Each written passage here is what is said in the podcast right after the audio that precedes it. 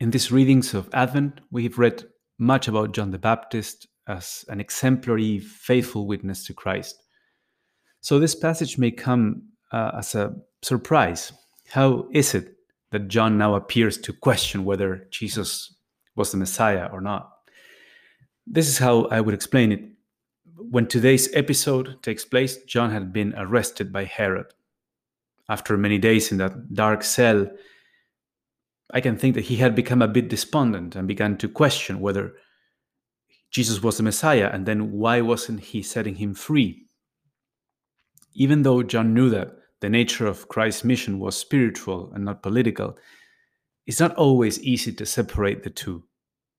John had probably hoped that Christ's victory over evil would include some form of cleansing of society in his time. In addition, even though John had firm convictions and a strong faith, those can be challenged by passions like anger and fear and discouragement. What Jesus did to confirm John in his faith was to point to the signs and miracles he was doing. Those were exactly the signs that the prophets had said the Messiah would do in his time. Jesus showed in those miracles that God had the power to transform human hearts and bring salvation. But at the same time, those miracles were given as an anticipation of the kingdom that is to come. Jesus would not use that power to, you know, miraculously overturn every evil situation right away. And this is part of a mysterious design of God who wants to weave his interventions with human reactions and allow history to continue in this sort of mixed way.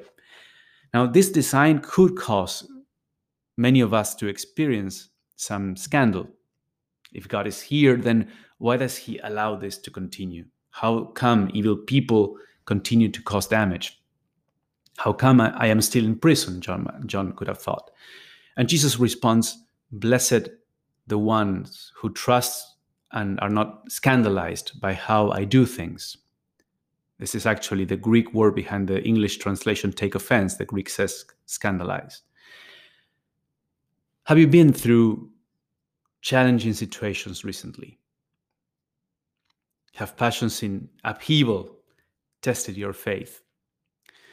In this meditation, I invite you to imagine that you are in that cell with John the Baptist and listen how the Lord points to the signs he is doing right now, like sprouts of the future kingdom.